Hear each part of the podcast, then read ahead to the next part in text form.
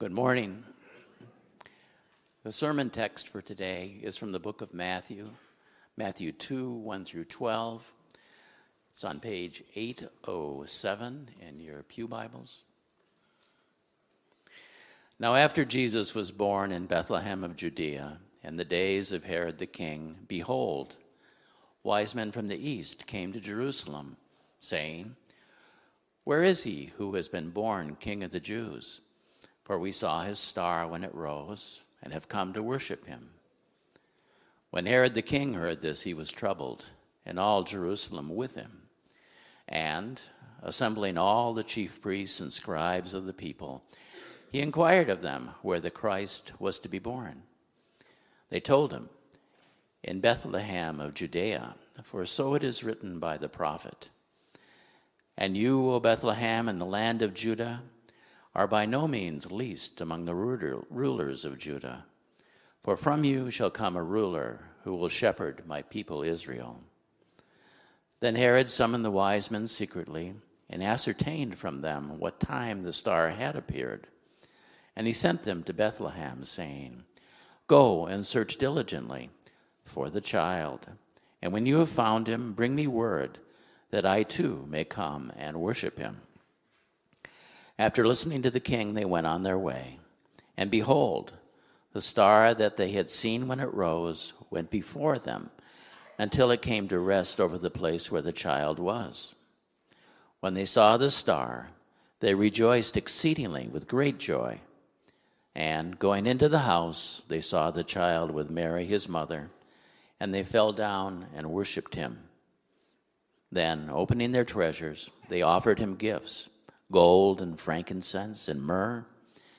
And being warned in a dream not to return to Herod, they departed to their own country by another way. This is the word of the Lord. Thanks be to God.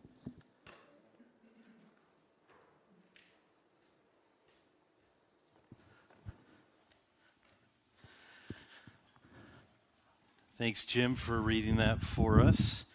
Again, um, if you have a copy of God's Word, go ahead and keep that open there.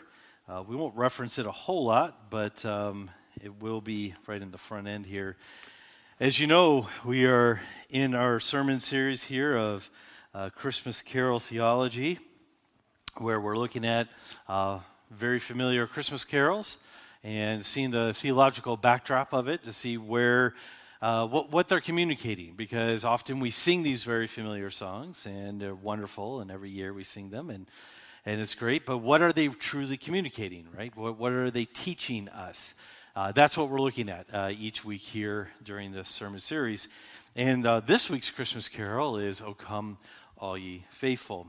Uh, the wise men that we just read about here uh, faithfully followed a star and uh, some people think that this is part of the, the backdrop of the, sto- of the song that we're going to look at the theological significance of here is that there was uh, a faithful following of the star. Um, they obviously were in tune, uh, the Magi, these wise men here, they were in tune to uh, what God was leading them because, again, they followed and they searched diligently until they found the, the Christ child. And then uh, they listened to what they were warned about. Uh, in a dream, because as we read the narrative, as the narrative was just read to us a minute ago, um, Herod had nefarious plans, and uh, under the pretense of wanting to worship the Christ child, and uh, in a dream, these wise men were uh, warned of that. And so they, they did, went back another way so they didn't have to go back through uh, the place where Herod was. And so uh, we see some faithfulness here, uh, right on the onset here from this. Oh, Come All You Faithful is one of those uh, songs that, again, is very familiar for a long time. The author uh, was unknown until there was some academic work done on it. Uh, but it's now widely accepted that a man by the name of John Francis Wade uh, wrote this and composed the, the music for it. Uh, Wade lived uh, from about 1711 to 1786. Uh, the earliest manuscript of this song that we have uh, was actually signed by him, uh, and it's from around 1743. Now, the original song had four verses to it that he, he didn't write it in English, uh, wrote in Latin, I believe, first, and it's been translated uh, in multiple languages, uh, countless languages since then. Uh, but over time, in the, you know, we typically only sing three verses. In fact, I think in our hymn book there's only three verses listed there. Uh, but there's a, there's a fourth verse that he originally wrote.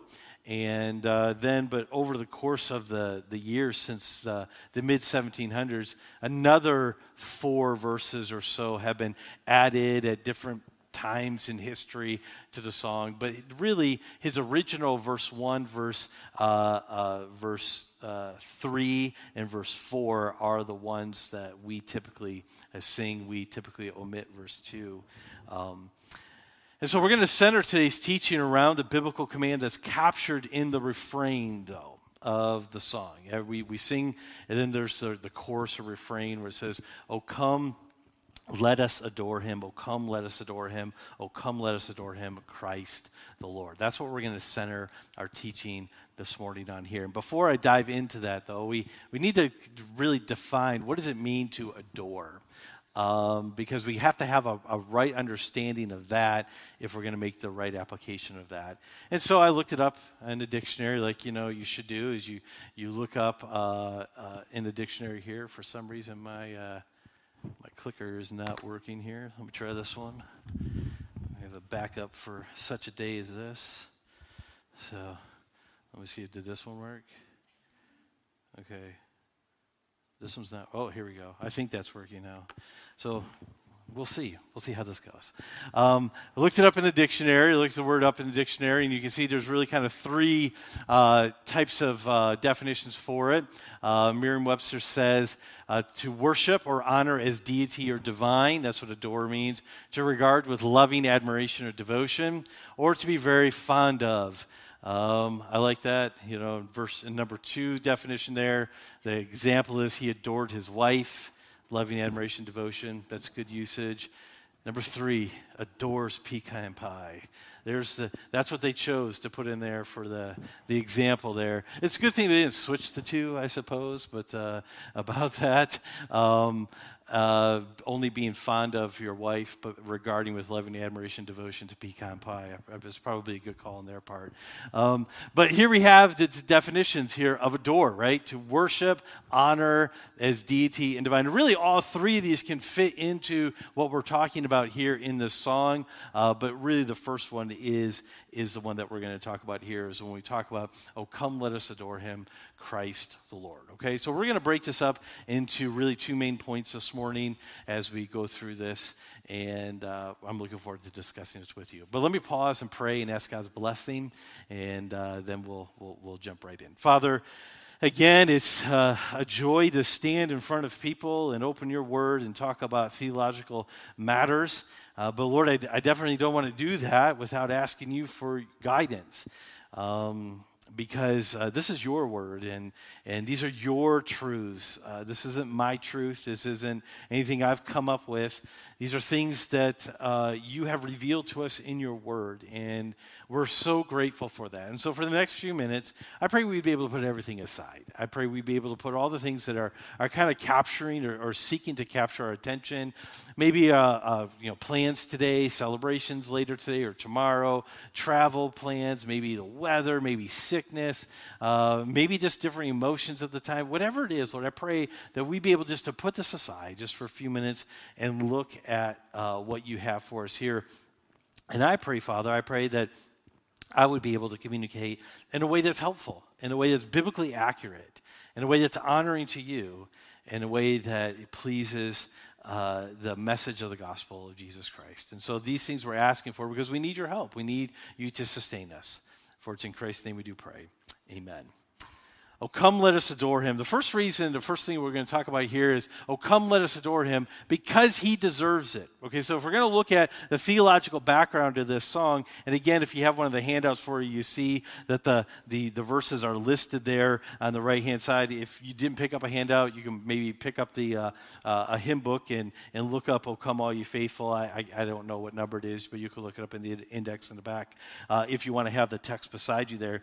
But really, what he's talking about, what Wade is talking about, the author here is talking about, is that we are to adore Christ simply and first and foremost because he deserves it. And we cannot ever lose sight of that. And, and sometimes it's like, I feel like some of the things that I need to communicate um, uh, are going to be received with more of like, well, well, duh, of course, of course or isn't this obvious? But sometimes it's the obvious things that we miss or we forget about, or because we are so familiar with them that it, is, it loses its pull on us, it loses its influence over us. And so the reality is, this Christmas Eve morning is that we must adore Christ because he deserves it. He deserves all of our adoration. He deserves our worship. He deserves our devotion to Him. He deserves us to be very fond of Him, to use all the definitions there. He, he deserves it. This is what Christ deserves. And this is what Wade is trying to communicate in this beloved Christmas carol that we sing all the time. In, in verse 1 there, of what he's talking about in the song. He says, Oh, come, all you faithful, joyful, and triumphant. And then what does he says at the end there, right before the refrain? Come and behold him, born the King of angels. And so the first reason that we really must adore him is the why he deserves it is because he is the King of angels. You say, okay, what's significant about that? What's so significant? And why did Wade put in there that he's the King of angels? And is that even biblical? Because it's one thing for us to look at a song and we can look at what it's teaching, but we must run it through the filter of Scripture.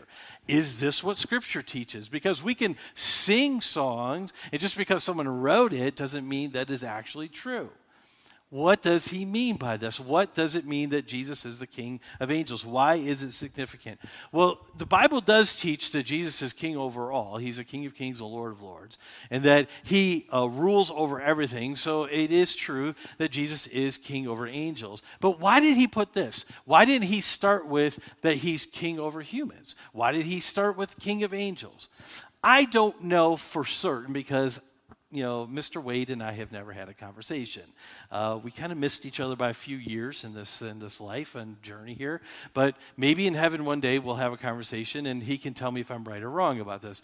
But here's why I believe it's significant. I believe it's significant because if you and I were to come face to face with an angel today, an angel in his glory, and we were to come face to face with him, what do you think would happen? How would we respond to that? You see, it is true that we can encounter, the Bible teaches we can encounter an angel and not even know about it because it appears that angels can change their, their form. But in their glory, whenever someone was face to face with an angel, what did they do? And, they, and there was an angel in their glory. What did they have? What did the angel have to tell the person? There's a couple things. Do not be afraid is one. Okay, do not be afraid. In fact, both times that for Mary and Joseph, when they were visited by the angel, that is the common denominator in the messages do not fear. Why were they saying that? Because they were intimidating. There was a second thing that the angels often had to tell them. Does anyone remember? What was that? Yes, yeah, stand up. Why? Why were they falling down? Because they were falling down to worship them. And they were like, no, no, no, do not worship, right? We are not God. And so the reason why that Wade starts out with this and he says, he is the king of angels, is that if our reaction to an angel is that, where we come face to face with an angel and we are undone and we are on our face and we are terrified. And what is Wade saying very subtly here? Born the king of angels. That is the magnitude, the glory of Jesus Christ. Is that if we see him in all his glory, we are undone because he is so glorified, uh, uh, full of glory. He is so powerful. He is so great that it's actually terrifying to us sinners here. And so, by calling Jesus the King of Angels, what Wade is communicating here is that Jesus is actually superior to angels. And if they are the most fierce creatures that we can come in contact with, then he's saying he's even above that. And this is very biblical. The book of Hebrews, and in Hebrews chapter 1, the author of Hebrews, and we're not really certain who that is, but the author of Hebrews, he starts laying out this, this, this really great doctoral work in the book of Hebrews of why Jesus is best, why Jesus is better, okay? He starts with where? Angels. He starts comparing Jesus to angels. In Hebrews chapter 1, he says this. He gives us some questions here. He says, okay, so for to which of the angels did God ever say, You are my son, today I've begotten you? Or again, I will be to him a father, and he shall be to me a son. And again, when he brings the firstborn into the world, he says, Let all God's angels worship him. Of the angels, he says, he makes his angels winds and his ministers uh, the flame of fire. And to, and to which of the angels has he ever said, Sit at my right hand take, until I make your enemies a footstool for your feet? What is the author of Hebrews doing here? He's comparing Jesus to angels and he's saying, Did, did, did God say this? Did, did the Father say this to any of the angels? The answer is no, no, no, no. Why? But he said it to Jesus. Why? Because Jesus is superior to angels angels.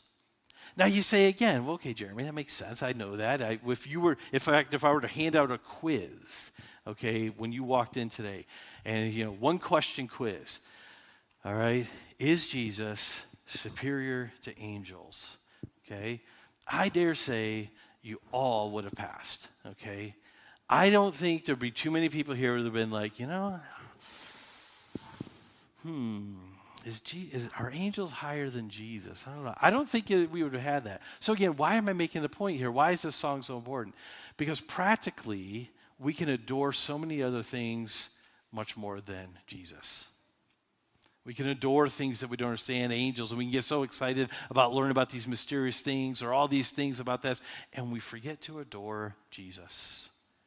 Come let us adore him. First of all, because he is the King of angels. He has other things to say, though, to point our hearts to that are, are very biblical. In verse 2, and this is the verse that we do not typically sing, and I do not believe it's in our current hymn book that we use here, we have here. Um, but the point he's making is that Jesus is God. Now, I put out there in my weekly email I asked, um, you know, about this is verse 2 that is usually omitted, but uh, Wade leans on an ancient Christian document uh, for the language of this. And I, I, put in there just to see if anyone actually reads my emails. And uh, a couple of people did respond uh, and got the answer correct. Okay. Uh, and I have to give honor to whom honor is due. Jim Pollock was the first one that got it correct. Okay. The ancient uh, document leaned on was which document? Nicene Creed, okay? Nicene Creed is what was laid what, what Wade leans on here. Here's what the creed says, okay? We believe in one God, the Father, the Almighty, maker of heaven and earth, of all that is seen and unseen. We believe in the one Lord Jesus Christ, the only Son of God, eternally begotten of the Father, God of God, light from light, true God from true God, begotten, not made one in being with the Father, by the power of the Holy Spirit, he was born of the Virgin Mary and became man. I kind of chopped a few pieces there just to, for the, the center on what we needed here for today. But you can see if you look at the, the, the verse 2, what Wade writes God of God, light of light, lo, he abhors not the virgin's womb, very God, begotten, not created. That comes straight from the Nicene Creed. Now, why is that important? Because the Nicene Creed came out of um, you know, you would think it was the Council of Nicaea, but it wasn't because they didn't do things that made sense all the time. It was the Council of Constantinople. And so they, they had this in 325. This is where Constantine gathered about 300 bishops together to solve a debate. And there was a theological debate that was raging and it was threatening to uh, divide all of Christianity at that time. And it was over the teachings of a guy named Arius. Okay, so he was teaching Arianism. This is not the same Arianism that uh, Nazi Germany would, would promote later on. This is a different Arianism. But Arius, Arius his teaching was that Jesus was not truly God. Um, he was created by the Father, he was the best example um, Jesus was a, uh, of a lesser godlike status than the Father. He had a different nature than the Father. Uh, so that meant that the Son was not eternal and not omnipotent. Uh, but according to Arius, the Son was the first and greatest of all that God created and was closer to God than all others. And, and furthermore, the rest of creation relates to Father through Jesus. So in Arius's mind, Jesus was crucial. He was important, but he just wasn't God. And so this debate was raging. And so uh, Council of Constantinople 325, Constantine gets everyone together. And I, I, wish I could go into all some of the details about why this was just such a, a significant event. Um, but here we have uh, people like Athanasius coming and going toe to toe with, uh, with Arius. And actually, St. Nick um, was present there, okay? and there's I'm, I'm, not making this up. There was a rumor that uh, saint nick was so angry that uh, he, he punched he slaps arius across the face. I don't think it happened because that story doesn't come out to almost a thousand years later um, but it's just kind of fun to think about santa claus smacking some heretic. Um, so he's there okay? All right? I mean this is just a really cool event and this is what Wade is leaning on. He's leaning on this document and saying, what does the Bible teach about Jesus? He teaches, the Bible teaches that Jesus is God. And it's very cool how it is God from God, light from light. But again, very God, begotten, not created. That is hitting right at the heart of Arian teaching that says that he was created by the Father. Therefore, if he's created, then he is not on the same level as the Father. And this is what he's, he's getting at here. And so Jesus is God. Of course, this is what the Bible teaches over and over and over again that Jesus is God. So when we come back to, Oh, come, all you faithful, come, let us adore him. Why are we adoring this baby? Why are we adoring Jesus? It's because, my friends, he is God. That's why. He's equal with the Father. And, and, and, and, the reason why I bring it up, what Wade leaning on the Nicene Creed, is that this has been something that was debated a long time ago, and, uh, and it came to consensus of what the Bible teaches concerning this is that Jesus is God. John 1 is a great text to go to for that. Okay, John 1 is a text that talks about, it in the beginning was the Word, the Word was with God, the Word was God. Okay, what is that talking about? I'm going to mention this text later on in the sermon, um, uh, but uh, it's very significant here as well, as that it says, and the Word became flesh and dwelt among us. Okay, he's talking clearly about Jesus there. Jesus, remember, I told you, angels always said, Do not worship me. But Jesus never stopped it. Jesus received worship. Why? Because he's God. Jesus died on the cross. Why did they crucify him? Because he claimed to be God. Okay, so Jesus is God. So we're going to adore Christ this Christmas morning. Why are we going to do that? First of all, he is superior to even angels, the highest, most fearsome creatures we can think of, more powerful than us, and he is way above them. And so we are going to worship him, we're going to adore him. Why are we going to adore him? Because he is God. But thirdly, Wade draws our attention in verse 3 is because adoring Christ glorifies God. Sing choirs of angels, sing in exaltation, sing all you citizens of heaven above. Glory to God, all glory in the highest. And so, really, what we're doing here is we're joining the choirs of angels and giving all glory to God in the highest. I think of Luke Luke chapter 2, verse 14, it says, Glory to God. This is the angels, they're saying this. Glory to God in the highest, and on earth peace among those with whom he is pleased. This is when they're saying, they're announcing this to the shepherds, and the shepherds go and find Jesus, and what do they do? They worship him or they adore. And so they're joining what the angels said. They're joining this and they're saying, We're glorifying God. Hebrews, again, you go back to Hebrews chapter 1, verse 3. He is, Jesus, is the radiance of what? The glory of God and the exact imprint of his nature. And he upholds the universe by the word of his power. After making purification for sins, he sat down at the right hand of the majesty on high. And so we adore Christ this morning, this Christmas Eve morning, because it brings glory to God when we do that. The Father receives glory. You say, How can I please God? how, how is it that I just, I, I just want to make God happy, so to speak? There's a little bit of problematic with that. We can talk about that thought in a minute here uh, or later on if you like. But here's that's a, often a thought that we have. How can I how, how can I please God? You adore Christ. You make Christ your most important person in your life above a spouse, above children, above employer, above anyone else in this world, above your mentors, above anyone else. You make Christ number one God is glorified. And that's going to have some significant impact, right, on, on the decisions that we make on what we read and what we don't read, and, and, and our conversations that we have, and, and uh, the intake of, of uh, entertainment and music and things like that. All this, if Christ is number one, and we're running through everything through the filter of, is Christ, would Christ be happy with this? Or is Christ honored in this? That really impacts our lives. So, we adore Christ because it glorifies God. But then I told you I'd come back to John 1, and here's the fourth reason that Wade points us to in his beloved Christmas carol is that Jesus is the Word of the Father. That's why we adore him. We adore him because he is the Word of the Father. Uh, and it says, Yea, Lord, we greet thee. Wade wrote this. Born this happy morning, Jesus, to thee be all glory given, Word of the Father, now in flesh appearing. I quoted John 1 earlier. In the beginning was the Word, and the Word was with God, and the Word was God. Later on in verse 14, he gives the answer who he's talking about there. And the Word became flesh and dwelt among us, and we have seen his glory. Glory as the only Son from the Father, full of grace and truth. And then the author of Hebrews clarifies it when he says this in Hebrews chapter 1 long ago. And many times and in many ways, God spoke to our fathers by the prophets. But in these last days, he has spoken to us by his Son, whom he appointed the heir of all things, through whom also he created the world. And how did God create the world? By spoken word, by the word. That's why Jesus is called the Word. He was there at creation.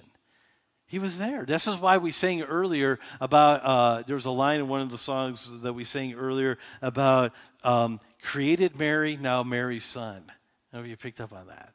I mean, he was there in creation, and now he became born as a baby. This Christmas Eve, as we're, as we're celebrating this, and we're coming to this idea of like, why should we adore Christ? One of the reasons is that he's the very word of the Father. You want to know what the Father wants? You want to know what the Father's ideas are? You get to know the Son. This is why Jesus says, If you've known me, you've known the Father. That's what Jesus said. So get to know Christ. How well do you know Christ? How, how, how well do you, do you, or how, how often do you spend ta- time talking and praying and meditating on Christ? There is no greater thing that you and I can do. This is what we're called to do because it shapes our actions then. It's not just a life of contemplation that I'm advocating here, it's contemplation on the Christ child that leads to a life of action. So we adore Christ because he is the Word of the Father. So Jesus deserves our adoration. We are to worship him. We are to give loving admiration and devotion to him. And we are to be very fond of him to go through all those definitions that Merriam Webster gave us at the beginning here. So we'll come. Let us adore him. He is the King of Kings. He is God. He it brings glory to God when we do that, and he's the word of the Father. Now I told you I had two points. First one was longer.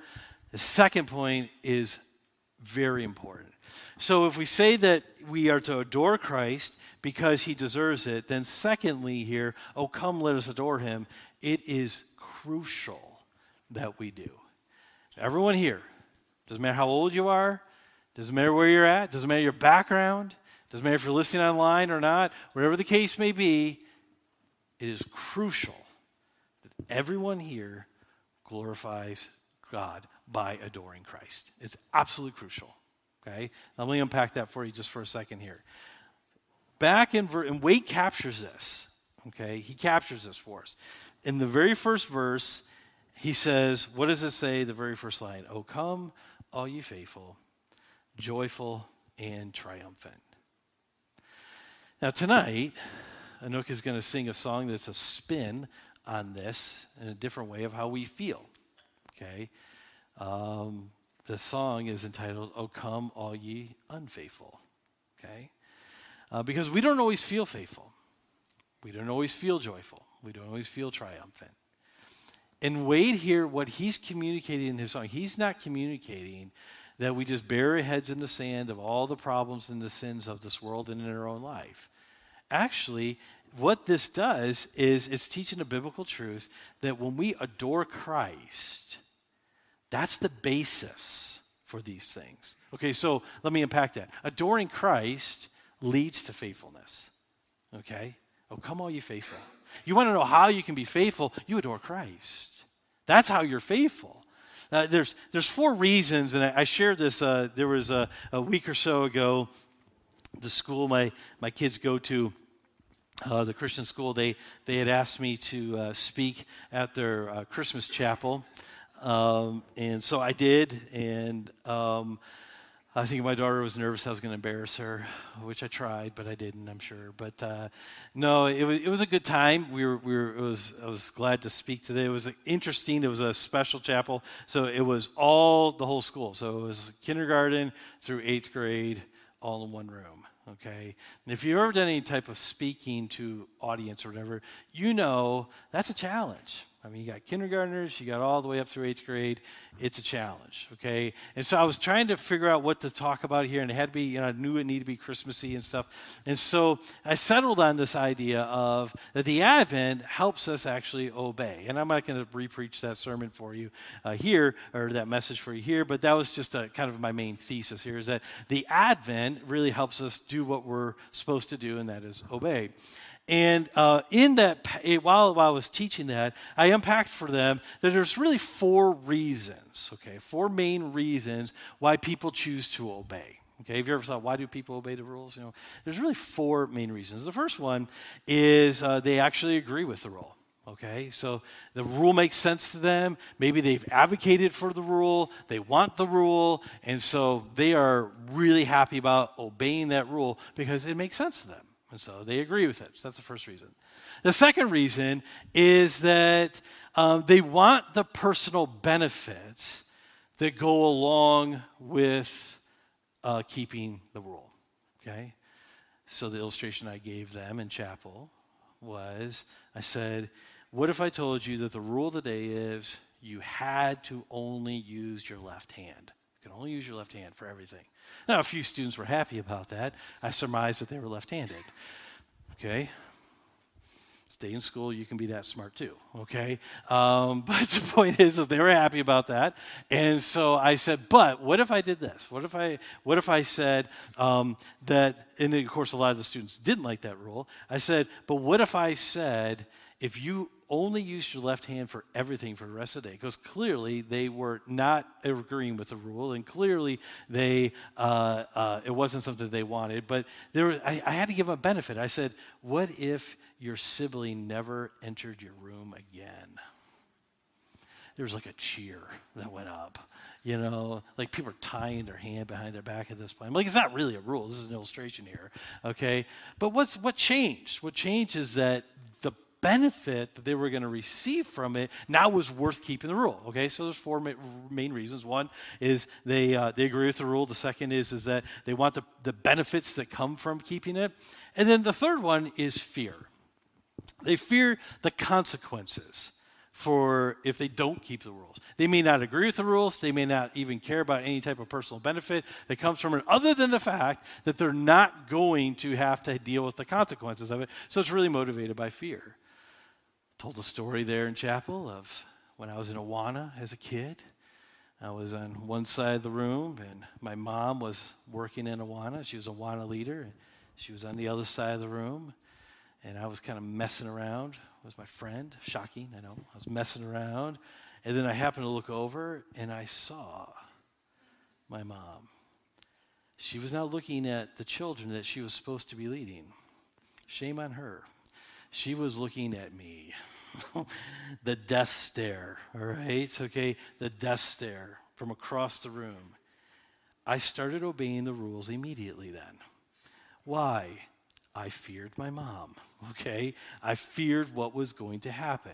Okay, so these make sense. Okay, so I said there's four, there's three. You know, I've gone through the third. What's the what's the last reason? And this is the most important one.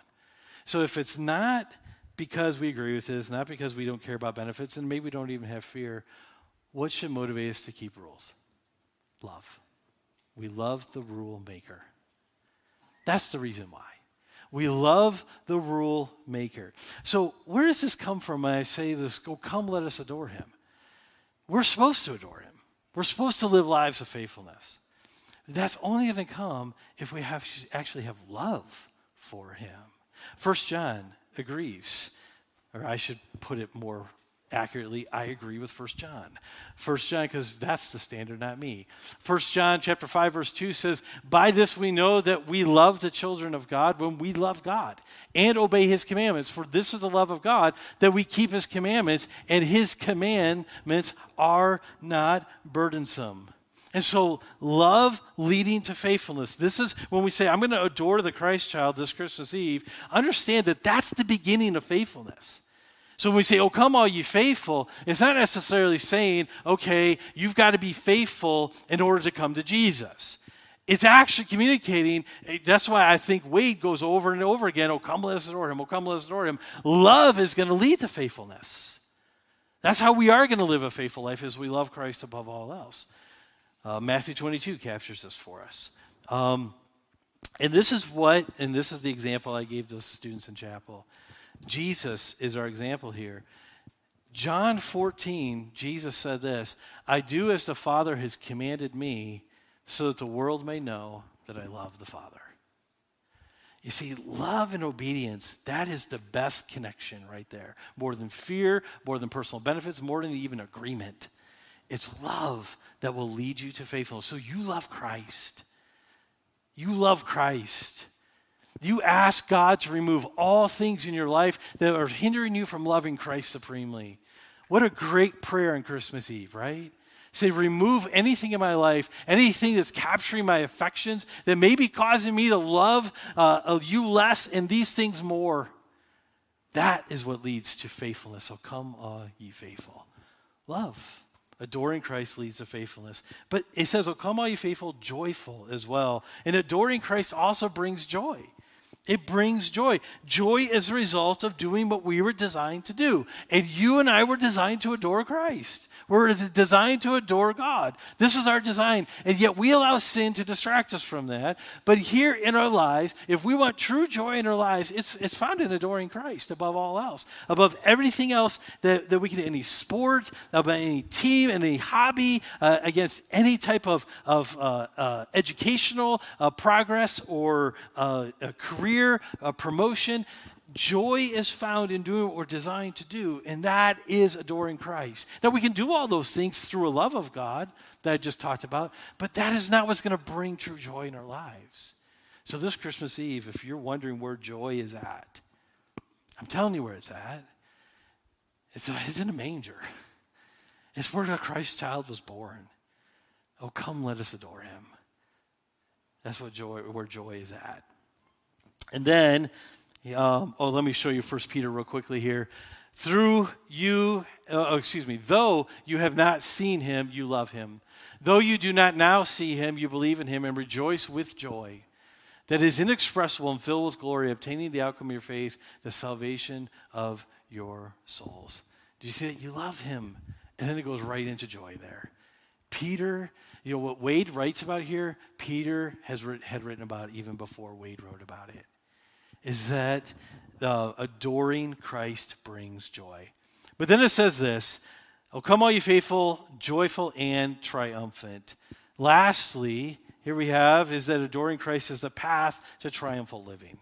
Now, I want to be careful with this because, you know, this, this phrase, or the, sometimes people call it victorious Christian living, or things like that, it's actually, uh, it finds itself sometimes in um, errant theology, but, but it is true that we are called to live lives that we are triumphing over sin and that we are getting better uh, spiritually. And so I think what Wade is capturing here is what the Bible teaches this idea of sanctification. Sanctification is this idea of once we're saved, then God puts us into this lifelong process where He changes and we become more like Christ. Okay? So faithful, joyful, and then triumphant over those sins that. Um, that, that ensnare us. And we must love Christ more than sin uh, or ourselves. And the Bible often talks about uh, sin as in the passions of the flesh. And one of those passages is Romans chapter 6. And so I put it up here. It might be kind of hard to read because it's a little bit smaller, but I put it up there because it's just a crucial text here for us. I'm going to read to you. It says, We know that our old self was crucified with him, okay, in Christ. So, what Paul is talking about here is that when we're saved, when we uh, are accepted Christ as our Savior, we're regenerated, our old life is like kind of crucified with him because he went to the cross for a reason. It's crucified in order that the body of sin might be brought to nothing so that we would no longer be enslaved to sin. So he's saying the reason why we're saved is that to break that curse, to break that enslavement to sin. Okay? This is the reason why Christ came and died for us. For one who has died has been set free from sin. Now, if we have died with Christ, we believe that we will also live with him. We know that Christ, being raised from the dead, will never die again. Death no longer has dominion over him. For the death he died, he died to sin once for all, but the life he lives, he lives to God. So, you also must consider yourselves dead to sin and alive to God in Christ Jesus. So the question is this Christmas Eve morning, do you consider yourself dead to sin? Or are you just so ensnared by sin? And the Bible is very, te- is very clear and teaches that if we are in Christ, if we have asked Him to save us from our sins, we can consider ourselves dead to sin. Now, that doesn't mean that we're never going to sin again, but what that does mean is says we don't have to sin anymore. But so many times we live as if we have no option but to sin. But here, this is the path, adoring Christ leads to triumphal living. Let not sin therefore reign in your mortal body to make you obey what? Its passions. Its passions. What's love, what we love in our hearts. Do not present your members to sin as instruments for unrighteousness, but present yourselves to God as those who have been brought from death to life, and your members to God as instruments for righteousness. For sin will have no dominion over you, since you are not under law but under grace. You see, this is why we adore Christ, is because one of the things he did for us, if we believe in him, is he's actually broken the bond to sin that we had, the chain to sin that we had that enslaved us to sin. He shattered that. And so he says, You don't have to do this anymore. So come, all you faithful, joyful and triumphant. That's only found, triumphal living is only found in adoring Christ. It's found in Christ. So this Christmas Eve, this is how we're faithful. This is how we're joyful. This is how we're triumphant. It's in adoring Christ. So not only does Jesus deserve our adoration, but adoring him is the key to living this life as we were intended to live. We simply cannot live a faithful life apart from adoring Christ. It's impossible. There will be no joy in your lives unless we love Christ above all else. And sin will always capture our affections unless we love Christ as he deserves. So, above all, Jesus deserves our adoration. But it's also in our best interest to do so. Even if it wasn't in our best interest, he still deserves the glory. He deserves our adoration. But God is so kind. Jesus is so kind that he also puts it in our best interest to do so. Come all you faithful, joyful, and triumphant.